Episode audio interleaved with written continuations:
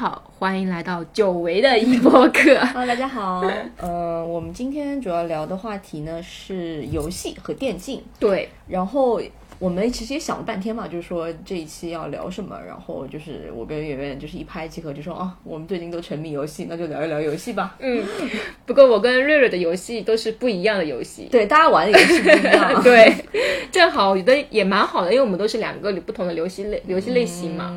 然后我们沉迷于其中，有不同的玩法，对还有一种不同的兴趣点对对对对玩家生态什么的。所以就是想跟大家聊一聊游戏跟电竞相关的东西。嗯，嗯，然后我们这次真的就是什么都没有准备啊，就是嗯直接空手就来了。嗯，是的，因为当时哎，游戏嘛，我们两个肯定经常在玩，怎么还可能聊不出东西？对，随便说说。对嗯那我先来说吧，因为呃，我打王者嘛，因为最近我我在玩三个游戏，嗯、嗯，好像感觉我们好闲的样子，可以玩三个游戏。当然，我只是周末玩。然后一个是那个鹅鸭杀，嗯就是是进阶版的那个狼人杀，还挺好玩的。还有一个是一直在玩的王者，嗯，王者的我最开始玩王者是为了跟我好久不见的朋友联系一下，因为他们都在玩王者。我作为一个社交的，就是其实我对王者没有那么沉迷，呃，只不过是啊，大家都要一起玩，要加入对对，我说要加入一下社交关系。对对对，不然的话，好多大学朋友真的好久不联系了真的不联系了。我都是因为通过游戏再去联系他们的。嗯嗯还有就是一个原神，嗯呃，玩原神也是因为。他的版号是在我们社出的，然后就好奇，然后去玩一玩，然后发现好干，好干，好干，干的我快哭了。嗯，其实我也知道你刚刚开始玩了嘛。对那个其实版本也已经更新很多了。是的，你也不是从开服开始玩的，是的，所以我也知道它那个剧剧情前面有特别多，然后你嗯要从前面开始一直补到它那个，再加上原神每个版本更新内容特别多，所以就。对你作为一个现在入坑的玩家来说，要补的东西确实挺多，挺干的。对，关键是他他那个养不是他任务非常的多，对，但是做完一个你还有一个，做完一个 你还有一个，做的我快累死了。然后做完之后，我本来还想这个，本来还想是说，因为我第一个号刚开始玩嘛，我没做攻略，我玩游戏不喜欢做攻略，嗯，呃，可能跟瑞瑞不一样，嗯，对我也是看看是什么游啊、戏。待会儿我们可以分享一下这个。然后我是直接下载之后直接进去玩，然后那些培养什么，我是有呃那个角色我是乱弄的，弄完之后发现好像有点亏，我想又想重新去玩一个号，然后一想到，哇塞，重来。玩这么多任务，我说我不行不行不行，我还是忍着忍着那种呃那种什么难受，再把这个角色重新调整一下。嗯嗯刚刚有提到跟呃说瑞瑞是做游戏攻略的，是因为之前有玩那个哈利波特，呃，哈利波特跟我是我想想看什么时候玩的哈，应该前年，反正哈利波特也是刚开服的时候，对我们呃就就就开始玩了，但现在没有在玩了。现在哈利波特好像也不太行了，在国内，呃好像是 好像没有是特别大的学生了对然后呃刚开始玩。然后不是要打那个竞技场嘛，就是对决。嗯，然后打对决的时候呢，就是有些我会简单的看一下，比如说现在这个决斗环境下比较强势的卡组是什么，或者说是回响是什么。嗯，然后会根据他，比如说他会给出一些建议嘛，就比如说有哪些五星卡牌、六星卡牌，我我已经忘记了，好像嗯，好像是这样的。然。后反正有什么角色的功能啊，什么什么的，对。啊，，那这个版本比较强势的是什么？比如说那个时候很多人玩赫敏，嗯。玩哈利，对。然后过一段时间之后就说这个流派不流行了，去玩别的，玩海格或者什么的，嗯。就是那样。我会根据比如说不同的要求，不同的需求，对对对，不同需求版本更新之后，它那个你会去发发生了什么样的变化，我去看一下大家在打什么样的那个，然后我也去学一下。对我我还有一个蛮好奇的，就是我自己其实打，比如说像《原神》这样的游戏，之前还有一个是《明日方舟》吧，还有再往前好像还有一个类似这样的游戏嘛。我比较好奇的是，你你会去关注游戏的世界观吗？我会啊，当然会啊，就是你，因为 因为你首先玩一个游戏，就我们拿比如说《哈利波特》举例子，或者说拿《原神》来举例子。嗯那《哈利波特》的话，首先它是一个那个你对，你就知道它是这个 IP，然后你在甚至你在打这个游戏之前，你就已经知道它是关于魔法世界的。对然后里面会你会碰到比如说你熟悉的或者说喜欢的角角色，嗯那你就已经对这个世界观有一定的了解了。嗯，但其实我觉得《哈利波特》那个游戏，它剧情方面它是比较薄弱，它的主线剧情其实比较少，内容量其实是比较少的。它因为大家都很熟悉它主线剧情，我它而且它主线剧情是国内原创，你知道吗？对它出了几个原创的人物，然后它可能跟那个呃原著里的还不一样，然后你要跟那个你喜欢角色有互动的话，只能通过比如说你抽到这个回响或者什么的，以这种方式来进行互动。对，就其实它只是借套用了哈利波特这个原著的一些方面，对，然后其实没有跟他原著产生太太多的这种联系。嗯。然后像原神的话，它其实就就不一样，它是一个就是它自己是一个原创的世界观嘛，再加上像圆圆刚说的，它那个任务特别多，对。啊，然后所以这就决定了他的那个他要讲的东西也特别多，嗯，他的主线故事当然是一部分，然后地图是一个部分，然后支线任务是一个部分，另外他那个角色的那个背景介绍，然后每个角色有介绍，然后你到一个地方之后，你还有。各种各样的那个文本，就比如说，我还记得我当时在玩那个渊下宫的时候，嗯，有一个图图书馆的那个任务，然后那个每本书都是能看的，然后就是文本量就特特特别特别多特别多，对，就是世界观肯定是要关注的，因为打一个游戏，你首先进去你，呃，先了解。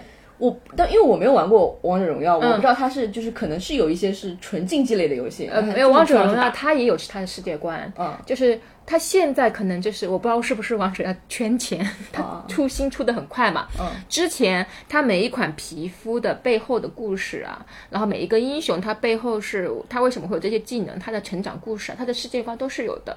嗯，就是我，但是我我因为我玩游戏是不太乐意去关注他的世界观的，我只享受当下他给我的那种呃反馈和那个。及时的那种快感，那你应该比较喜欢玩那种竞技类，就是出去打。对 对，呃，回合制结束好。对，就是就是因为我我我其实玩游戏有个转变啊，因为我之前玩游戏，我我最早最早玩端游是从倩女开始玩的。嗯呃，仙剑仙剑我玩一会儿会儿，因为那时候大学生，他让我收钱，他要我买那个点卡的时候，说算了，我要我要做平平民玩家，我不要去花钱，呃，不氪，对不氪，然后我就去玩倩女。那时候还有一个武侠类的游戏叫做《天龙八部》，嗯，都是很早很早，就是两千两千零呃两千一二年左右的。但这些游戏。应该剧本量都挺，对他们剧本量非常大，但是他们也是需要你的一个操作技术的。嗯，它就像有点像王者一样，就是你的技能匹配，你的招式之间的克制，就是你你的你攻要你的攻和防之间那种那个什么，还有你要打打打装备什么的。嗯嗯嗯。对，所以呃，我我我是蛮喜欢去研究这个，但有时候我当时就想，我玩游戏我玩游戏就是为了让自己就是放松。所以我有时候打游戏我是不动脑子的，嗯，就是那种所谓的游戏世界中的最菜的那种女生，所以有时候就是跟着大腿混，你知道吗？我我蛮也蛮神奇，我玩倩女认识了一个朋友，到现在还在联系。他现以前是他带我玩倩女，他现在是带我玩王者。对，就是，但是后来吧，应该是这几年。呃，我玩王者之后去特地去了解，当然不是了解世界观，是了解它背后的生态，嗯，它的盈利模式以及它选手，因为王者它现在有比赛嘛，嗯，我去看比赛了，电竞其实，对对，我去看电竞比赛了，看完电竞比赛之后，我才是愿意去说，哎，我应该怎么提升我的一个游戏的技能，就是不要让自己这么菜，嗯就去会去研究，哎，这个装备要怎么出，这个铭文要怎么出，然后一个要怎么什么那个游戏思维，就是那这样去研究。所所以是从一个就是说呃寻求一些就是不不过脑子的快感，转变成了说我要成为更好的游戏玩家。对对对，就是就是这个就是这个。然后我我其实还知道瑞瑞还喜欢玩主机游戏，对吧？我其实玩的是 NS 上的游戏，就是去年吧，去年开始呃去年买了个 Switch，然后就开始玩 Switch 上的游戏，因为之前是玩那个手游，嗯，就像原神啊这种，嗯，然后。在之前，其实我是没有玩过什么端游的。最最最前面是什么四三九九网页游戏啊？啊啊！然后 最最最神奇的是那个什么叫什么游戏啊？就那个做基建的，黄金矿工还是什么？啊，黄金矿工那个也好玩。在最最开始最早就是我哥那一代的，忘记了你觉得什么？反正就是，当然最开始我是玩那个网页游戏，然后到后面是玩手游，因为手游就是比较方便嘛，你上什么。上班摸鱼的时候也能稍微玩一下，然后通勤的时候也能就是点点啊对对对对。然后手游也分各种不同的类型，然后后面呃那个就去年买了 Switch 之后就开始玩 Switch 上的游戏，嗯，然后这个跟那个 PS 和那个都那个 PC 上的游戏还不太一样，对。然后 Switch 上呢，那肯定就是打塞尔达。然后呃，对，插播一个小故事，就是说我们的瑞瑞在北京出差的时候，看着塞尔达的宣传片 看哭了。那个时候前两个人还没有发售的时候，我就看他那个最终还是是第二个，应该是应该是最后一个那个 PV，然后整个人就开始 狂哭，因为因为打旷野之心非常开心嘛，就是很喜欢旷野之息，然后王类的 PV 就是反正一直很期待王类，然后就是。当时就是看王类的预告片，那里狂哭，然后反正就是等到了王类发售，就反正这两个月啊，就一直在打王类，然后给我打出了肩周炎，你知道吗？上前两个月去去那个拔罐，真的很可怕。嗯，然后 Switch 上的游戏跟有些手游就是它的那个又很不一样，就比如说更多的它会是一种单机游戏，它的社交属性是没有的，就是你加了好友也。没啥用，对对对，你只是成为了我的一个游戏好友而已，任 天堂好友，还不是说我这个游戏的好友。哦，对。然后，但是像王者荣耀或或者是圆圆刚说那个压杀，它是需要大家互动对来玩的嘛。嗯。然后，但是我比较我比较哀，我比较社恐，就是我比较喜欢自己就是那种自己在家里对自己自己，而且我打游戏是那种就是坐下来，然后跟。跟入定了一样，跟一个死尸一样，就是这样玩。我跟你讲，就是因为我跟死尸一样玩，一动不动，所以才会肩周炎。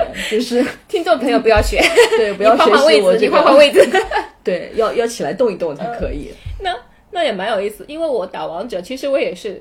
躺下来就躺在我的沙我家的沙发上嘛，躺下来开始打。但是这样子，我一旦躺下来，我操作就会变变形，那这不行，那就不行。得站得得坐起来，有时候甚至要站起来，就是遇到很坑的队友的时候，甚至要摔手机去骂人。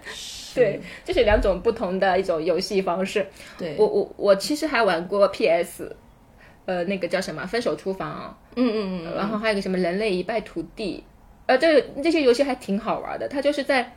我感觉他的设计师，游戏设计师，他不断的在颠破你、你、你、你的一个对人类的一种自己的看法的感觉，所以我觉得还是蛮有意思的。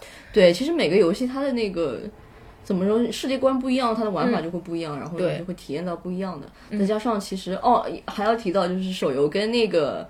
呃，主机游戏也好，端端游也好，它的那个很大的差别就是一个是买断式，一个是你需要不停的氪的。氪的，所以想问一下大家，玩游戏是氪氪金玩家还是平民玩家？对，六四八下去了没有？一个接一个的六四八。我也这个也蛮有意思的，因为对，其实氪金这件我我从是很值得讨论的一个事情。对，因为我是从大学开始玩游戏嘛，我是高考失利之后就开始沉迷于游戏，然后沉游成玩游戏的时候。我当时从整个大学到研究生，我基本上是不氪金的，嗯，最多氪八块钱，那是我极限了。而且那个时候跟自己个人的经济水平也也有关系。对，然后那天我其实也在跟瑞瑞聊，我们后来我到我其实我现在玩游戏不怎么氪，最多氪个五五十块钱也是最最最顶端了。但是大氪特氪，等一下等你讲完 啊，对，瑞瑞会大氪大氪，我是就是氪个五十差不多了。但是我自从就是沉迷于电就是王者电竞圈的那个。那个圈子之后，不是会去看直播嘛？嗯，我看主播有时候就是忍不住要去打赏，所以你其实是把这个课的钱氪给了主播，对，然后游戏，对对对，我就忍不住去打赏。但是呢，也很神，也很也很神奇的一件事情，就是在于我我我我也跟瑞瑞分享过这个事情，就是主播有时候不是会发红包嘛？比如说我我氪六块钱，我能抽到十四块钱，还赚了。我对我我给主播买那个。那个呃船长是吧？买那个一百九十八的船长，但是我可以抽两百五。我这个是属于运气好。对，然后我就很神奇，我说这个主播，我跟我跟他有什么气场嘛？我关注他之后，他每次抽奖都能让我抽中。然后，当然。当然，这只是开玩笑。我因为我觉得氪金这个事情还是按照大家的经济水平来去氪，个人意愿、经济对对。比如说我们是工作的，所以就可能就会在自己经济范围允许之内去氪一下。所以我们来听一下瑞瑞的氪金。我是这样，其实其实刚刚我就想到一个相比较而言非常非常明显的 两种氪金方式，就是 我不是玩会玩乙女游戏嘛，然后手机上呃会玩那个国乙，国乙的话就比如说像。市面上比较常见，什么光夜啊、炼狱，他们都是卡牌的游戏。然后你这个钱氪进去呢，你是抽到呃角色的卡。然后那个卡呢，因为 每家游戏公司它会根据不同时间点，它会推出一些活动嘛，然后就会新的有新的卡。对。然后你就要充钱去氪那个新的卡。但是我在 Switch 上玩日乙的时候，因为那个游戏本身已经是买断式的了，就是你只要买了那个游戏，比如说三四百块钱买好那个游戏之后，那它所里边的内容内容就是那么多，然后你就是每一个男主你就可以都玩到，嗯，你不需要再花别的钱，就是一下子就满足你。别的卡了。对，但是呢，我比如说我给国乙氪了，比如说是一定一定分量的钱是那么多，那肯定可能比那个我买日乙的买断是要花的钱多嘛。嗯，但我玩了日乙之后，我的这部分省下来的钱换哪里？我去买谷子，就是 你知道这个钱总归是花得出去的。对，你想花钱肯定得花出去。对对，所以它的氪金方式还是会不一样。就是我在玩日影的时候，它后后续啊花钱的这个方式会更像我在搞二次元，就是追动漫或者喜欢某个角色的时候的那种花钱方式。我去买它的周边，买别的东西。哦，我周边没买过。然后我玩国乙，就是我就不怎么买谷子，因为我知道我已经往游戏里充钱了。哦，我哎也蛮神奇。其实游戏有很多周边，但我不知道为什么。你没什么兴趣，对我，我其实对游戏的角色没有那么多的执念。比如说玩原神，不是有很多角色哎，其实大家很多都是角色厨。对我，我没有办法对游游戏，我我可能还是说没有办法对纸片人产生特别大的执念。我可能还是要对三次元的人 产生特别大的执念。对，但所以我们就可以聊一聊 主播，对主播和电竞选手这件事情。因为其实我们今天很大一部分是要聊那个。呃，电竞嘛，然后我知道圆圆是看那个电竞比赛的，也有自己非常喜欢的选手。是的，但是我对这方面是属于一窍不通，所以想听有人给我介绍一下。因为刚刚也正好就是说谈到我们的氪金嘛，我们正好其实之前应该是二二年去二年出版了一本书，叫做《电竞资本论》。嗯，对对。其实他那本书呢，我我是这么跟别人推荐的，就是说他其实相当于是说你要了解整个电竞行业，它就是一个非常详细的报告，它会告诉你就是电竞他们是怎么去盈利的。嗯，呃，完美世界这个是跟我们完美世界合作的这个这本书啊，就是它一共能产生五百亿的市值。你要想，它其实是一个非常非常庞大的产业。对，你要想，我们为这个五百亿这个天也贡献了一份子啊，对，给这个大事业贡献了一份子。对对对，我们也是其中的 小齿轮。是的，然后刚刚也瑞瑞提到，我说我在追追电竞嘛，然后我追的是王者对呃电竞，当然王者跟撸啊撸是两个非常不一样的圈啊，就是如果你是撸啊撸玩家，不要骂我，先首先声明一下，我我那个啥。我只是因为自己玩王者所以才追，然后很有意思的一个点就是，比如说它是有春季赛、夏季赛，然后秋季赛这样的赛季，它其实就跟一般就是非，就是那种体体育赛事其实也是一样，就是对对，它就是有很多的赛季，然后呢，它两个赛季之前呢，中间它是有个休赛期的，嗯嗯，然后休赛期呢，绝对是瓜最多的一个时候，就是我每天晚上下班的时候都要跟瑞瑞讲我说啊，今天又吃了一天的瓜。就是它，它里面就是说选手可以转会，就是比如说我，比如说我是武汉的一个俱乐部的选手，嗯，但是我就说我想换个环境，像我们工作要跳槽一样，我说我要换个环境，那我就可以跟俱乐部去协商，因为电竞选手他相当于是卖给，也不算卖给吧，签的一个俱乐部，俱乐部是我我对你有一定的占有权。嗯，那其实他们就跟艺人一样，说我签给了这个公司。对对对对，他其实跟艺，他其实是艺人模式，他其实是艺人模式。嗯。然后呢，那个如果说我我不想待在武汉了，我想我想来南京，嗯，那我就是要跟俱乐部去协商。然后南京这边的人，如果他哎也看中了我，想要去买我，想要把我买过来，嗯，那我得付高额的那个违约金，也不是违约金，叫呃转。转会费，嗯，就比如说，其实性质是差不多，其实性质是差不多，高额的转会费嘛。然后，呃，好的那些优秀拿过冠军的选手要高达八百到九百万。因为有很多选手是有商务价值的，他们很多商务签。那其实我我有的时候也会在那个什么微博或什么什么看到那种很有名的电竞选手，什么又上热搜了还是？对对对对对对对对对对对对对对。我估计你在那几个热搜天天 被挂上热搜，因为有几个选手他是非常有价值，他商业价值也很高，就他可以接很多商务。那其实俱乐部它的经济来源，一个就是说可能打比赛的奖金，比赛的奖金也很多。我忘记了世冠就是世界冠军那个王者世界冠军，他的总决赛好像是两三几千，一个一千多万美金吧，还是多少？哇，呃，可能没这么多，我想不起来了。反正就是很高，那就很高，很高。然后，但是而且你只要参加这个比赛，你打赢一场比赛，你就能有钱拿。就是一不就不管你赢不赢了，而且而且参加了就有钱。对，而且不是大场，是小小比分。嗯就是比如说我我这我今天跟你打比赛，一共三个场三场比赛嘛，我只要赢了一场我就有钱。哦，就是这样的一个，对对对对，这是一个来源。第二个来源就是说选手去接商务，嗯，接点广告啊。对对对，有很多明星选手，很多明星选手，特特别是王者。呃，现在撸啊撸也在开始往那个，我觉得也开始在往娱乐范娱乐圈化了。嗯，因为那个谁，哦其实就是王者的这个。呃，可能就是大家大家可以看到比较频繁，但其实现在撸啊撸是接商务比较少，但它也往那个方向发展。对对对对对，就是说，就是被呃电竞圈有一个非常被人诟病的，就是饭圈化嘛。嗯，那饭圈化跟你其实跟你接商务、跟你的娱乐圈化其实是紧密联系的，对吧？嗯。然后，但是呃，我前段时间因为隔看了隔壁嘛，就是我们经常说隔壁就是那个路圈，看隔壁，看隔壁是那个谁，那个某个人华晨宇。哦，华晨宇他加入了杭州老干爹 NBW 的一个战队，但是他们说是挂名加进去的，他他是电竞选手吗？他呃他是好吗？游戏也我觉得应该还是冠名的，因为电竞圈其实说实话，它虽然很赚钱，但它其实很残忍的。很多电竞选手你，你到二十岁都已经算大龄了，那其实就是跟体育赛事很像的。对对对对只有一定的职业生涯对。他其实很多电竞选手他职业生涯很低的。以前在王者他没有出很那个十八岁这宝宝锁的那个规定之前，很多可能十四岁、十五岁就开始打比赛，打到十八岁就退役了。也就四五年，但现在因为大家都是说，嗯、因为要未成年人不能打游戏嘛，然后一定要对对对对对对对，一定要打宝宝锁嘛，要解宝宝锁，这要是呃十八岁才能上场。嗯，所以他们就是从十八岁一般就打到二十二岁最多了。哎，那他们就是，比如说他们在正式上场之前，肯定也会有训练的时期、啊。对，就是青训。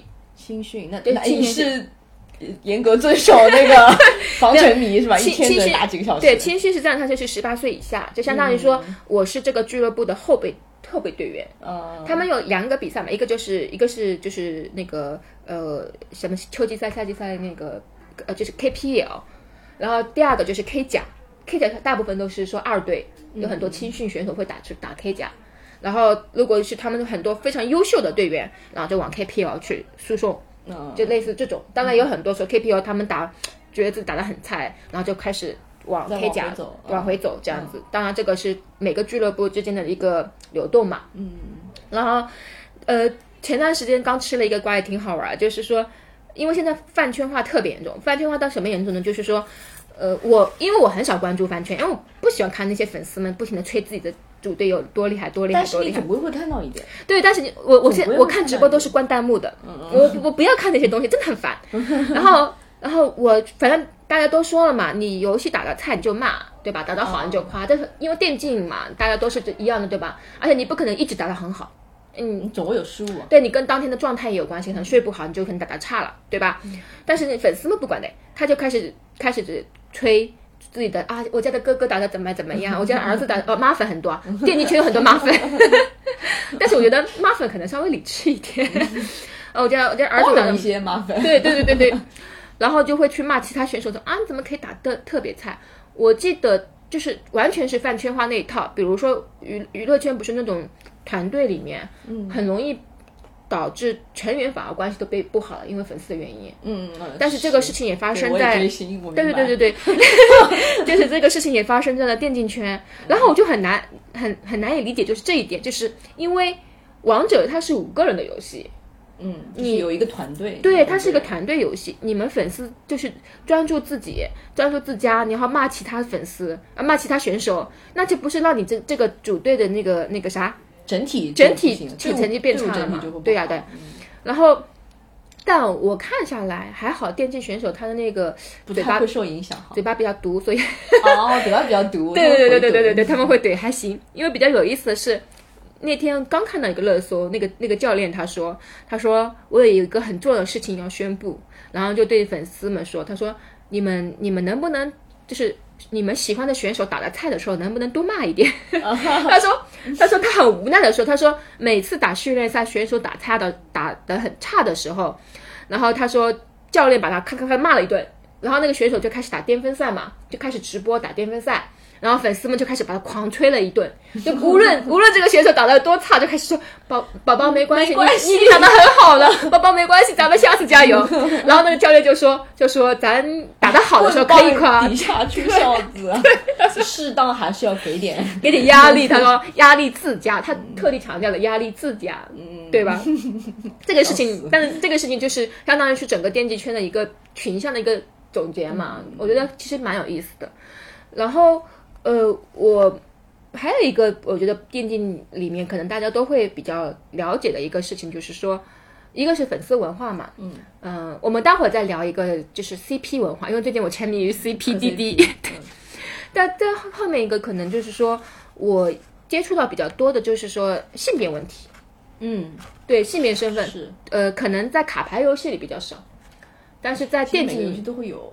对，其实我也想问，就是常见的这种电竞的选手里面，是女选手的占比会比较多吗？嗯，之前怎么样？我想应该也是不会比较多。对啊，他他这个意思呢？我因为我自己也关关注女性话题比较多嘛，我其实也观察过。之前有一个王者荣耀有一个队叫做，啊，忘记了，他完完蛋了，他叫什么队？我一下子想不起来了。呃，火狐对，有个叫火狐，他是把女子拉，就是有女选手进入的，但是真真的只是昙花一现。啊，甚至现在王者荣耀他。甚至开了一个女子赛，就是把它分开来跟你对对对对对对，就是男子赛跟女子赛。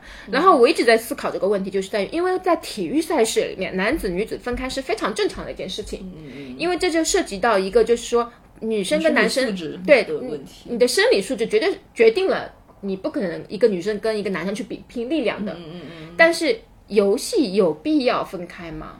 嗯，它其实就是。对，因为因为因为我一直想这个问题，说你你你如果是女性，那你的那个反应能力就会比男的差一点吗？对，所以我一直在思考这个问题，就是说在电竞游戏中，男生跟女生的游戏比赛有必要分开吗？以及，其实，在电竞游戏里面，女生是非常受歧视的，就是一旦你玩的差了，然后然后他们一看，哦，你是个女生，然后说，哦，那那那没事，可以理解。然后，其实这种比较有侮辱性的话语，对。然后那天，因为我那天我我经常跟我好朋友们一起玩嘛，然后他那天还跟我说，他说我在反思我自己。我说怎么啦？他说你看我打游戏遇到很菜的，一看是女生，我就会包容你；但是我跟你打的时候，你打的很菜，我就要骂死你。但他说，我说这是不是一种性别歧视呢？然后我说你可能性别歧视没用在我身上。对 对，就是就是这个，其实我们。今年有出一本书，叫做《全球电竞文化导论》嘛？嗯，它其实真的不仅在电竞游戏里面，很多游戏里面其实有设置涉及到很多的一个呃性别身份和玩家身份之间的一个关系。就像我们平常很容易打的手游，手游就比如说为什么？呃，乙女游戏，那它主要主要针对的是女性玩家，或者，但这个就是我觉得受众受众分析可能也有关系。对我，我觉得我觉得像乙女游戏这种，它从游戏的产生之初就确定我这个游戏是设置给女生的。嗯，但是你又又来想，那你为什么说一定确定这个女生就喜欢这一类呢？嗯，好了，我们聊了一些杂七杂八的，就突然间中间我们要换话题了，因为因为我。呃，拉瑞瑞聊这期节目就想说要聊一聊那个可爱的 CP 文化，因为我觉得什么都磕真的是营养呃怎么营养均衡，因为电竞圈也也蛮好磕的。我我一开始呢就是说没有想到去磕这个东西，就是比如平时无聊嘛，有一天就平时无聊，然后突然就发现，嗯，怎么赛场上就开始主持人开始带着大家开始磕 CP 了呢？就非常好玩，因为。呃，电竞选手年纪都非常的小，人家因为而且又都是那种十七八岁的小男生嘛。那我们在十七八岁的时候，其实也没有特别在意说，呃，我跟你什么男男女女就什么开玩笑什么，就是不会很在意这些。怎么说呢？还没有经过社会的污染，就感觉那种，就就是比较纯洁的，大家友好的。对对对对，就是说，就像我跟你说，呃，我跟你搞点暧昧，他们可能也不会像呃很多明星一样那么去排斥，嗯，就相当于比较比较的，我觉得是他们是比较包容的去看待这种 CP 文化的，嗯，然后其实现在大家都没有什么太抗拒这种炒 CP 这种事情，对对对对，也然后而且知道喜粉丝喜欢啊。呃，是的，然后我就想说这个点，然后我对我我就想说，是是不是因为王者它是腾讯系的嘛？你知道，那大家都大家都知道，腾讯是非常喜欢炒 CP 文化的。你们看过腾讯主持的那呃主办的那种什么选秀节目？哦，也是炒也是通过炒 CP 去上热搜，然后把那个节目搞火的。然后我就不指名道姓哪个节目。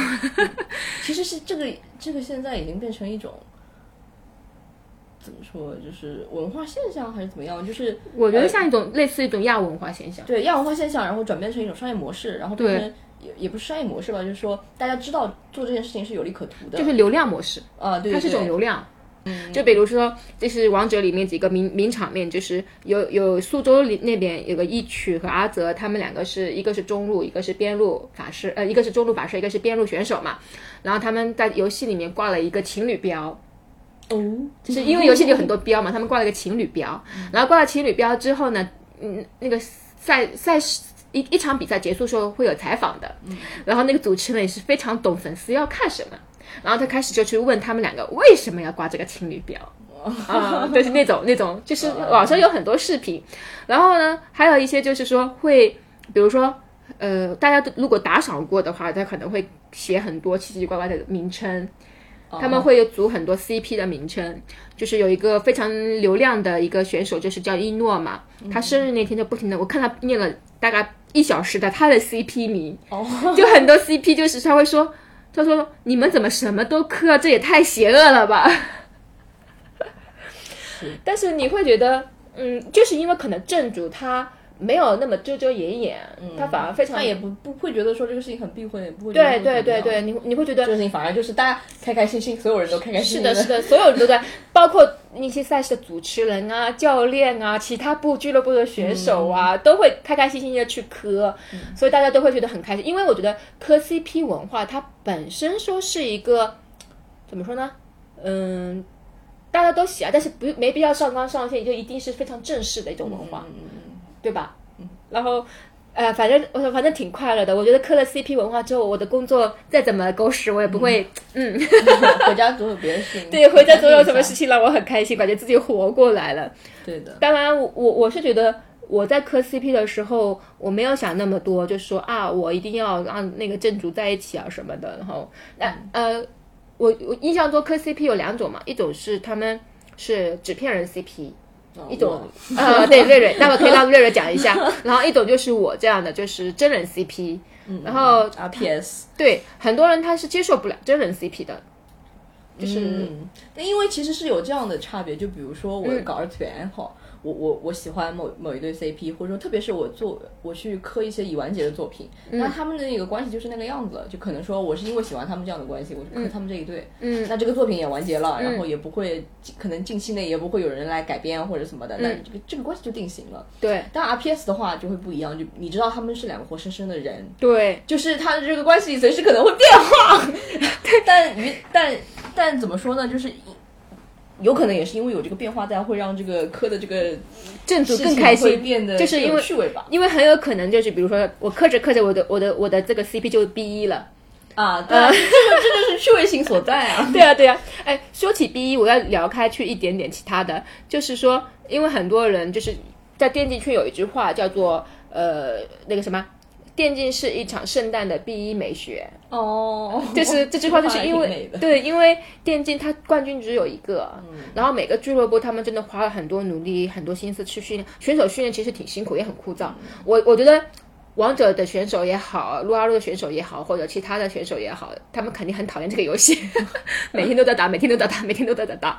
哦，对啊，其实电竞选手他在经过。因为比较辛苦的训练之后，他是否还是真心的？就是比如说，我是很热爱打这个游戏，还是说只是我，他是我的职业？就跟我们一样，我们为了上班，就是为了赚钱。对。但是他们，嗯，我觉得他们可能跟我们还不一样，就是我们可能就是说为了赚钱，为了生活。他们可能还有个目标，就是夺冠军。嗯，竞技，竞技，对他们可能就是目标夺冠军，但是冠军只有一个。就像很多队伍，他已经一年三亚了。就是哦，那很对，一直是亚军，一直是亚军，就是每次就总觉得摔倒下，总觉得倒下，就会很难受。但是就是，但所以很多粉丝就会咽不下这口气，跟他一起哭，也有也有咽不下这口气，然后开始找茬什么什么的也有很多，开始鼓励也有的。但是我觉得，这才是电竞嘛，这才是赛事。对啊，这才是赛事。你你要看任何赛事，像篮球也好，NBA 也好，它只有一个冠军；足球也是，它也只有一个冠军。嗯，这是没有，这是竞技比赛没有办法的。然后我我甚至看了很多很多嘛，我甚至都在想，感觉电写电竞小说，以以电竞为背景的小说，感觉也很很好玩。是。然后呃，再我们再回到 CP 的话题啊，因为我真的是像一个从，因为我。磕 CP 没有，我大学磕过一段时间之后，我就没再磕了。嗯就后面因为太忙了，就没再磕。后来现在像像一个老阿姨重新学习一样，又开始进入，发生很多变化，是不是？对对，又开始进入了那个十七八岁小朋友的世界那种感觉。然后学了好多好多什么，比如说美的 CP 是什么？他们说美的 CP 就是人气最高的那种 CP，还有什么地美 CP？地美 CP 就是逆逆过来，什么逆 CP 什么的。我觉得这个太好玩了，我觉得。就是大家可能在好玩的过程中，我可能我们我们都有种职业病吧，会忍不住去做一些追根溯源的工作，或者说，哎，它到底什么意思啊？它为什么会这么产生啊？它这个是这个现象是怎么有什么理论可以支撑的？对我们最后给大家打一个广告，就是。华创代出版社最新推出了一本叫《全球电竞文化导论》的书。对，就是刚刚我一直说的，就是忍不住，你知道吗？我每次磕 CP 的时候，忍不住会把这个书里面的一些内容见，哎，这是不是书里讲的那个内容啊？真的是职业病，这也是很可怕的一件事情。那这本书叫做《全球电竞文化导论》，它其实里面有很多专家学者写了很多的论文。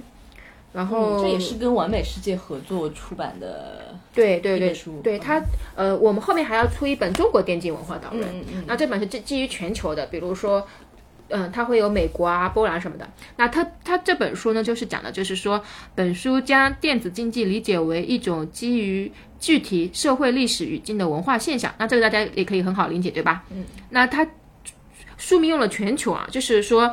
我们不能只研究我们国家的，对对，我们可以去把视野放大。世界的电竞其实对对对对对发达的。而且这本书它涵盖了体体育科学家、心理学家、哲学家、人类学家、社会学家等不同的一个人群，有多样的学科视角。对对对，他就是共同来研究这个电竞文化，所以大家可以发现了啊，电竞真的火了。对，电竞真的火了。现在不是我还听说有大学是设立了电竞专业。呃，对，还有什么高校电竞比赛？对对，就是还有很多公司，据说前段时间据说我们出版圈也要搞一个什么电竞比赛哦，真的，但是后来没有声音了，估计没谈好。对，然后他这本书他是希望就是说以一个地域电竞历史文化为基调的一个互动的视角，来帮助我们去建立一个新的联系。它里面有很多国外的一个知名电竞学者的一个专业知识和研究成果啊。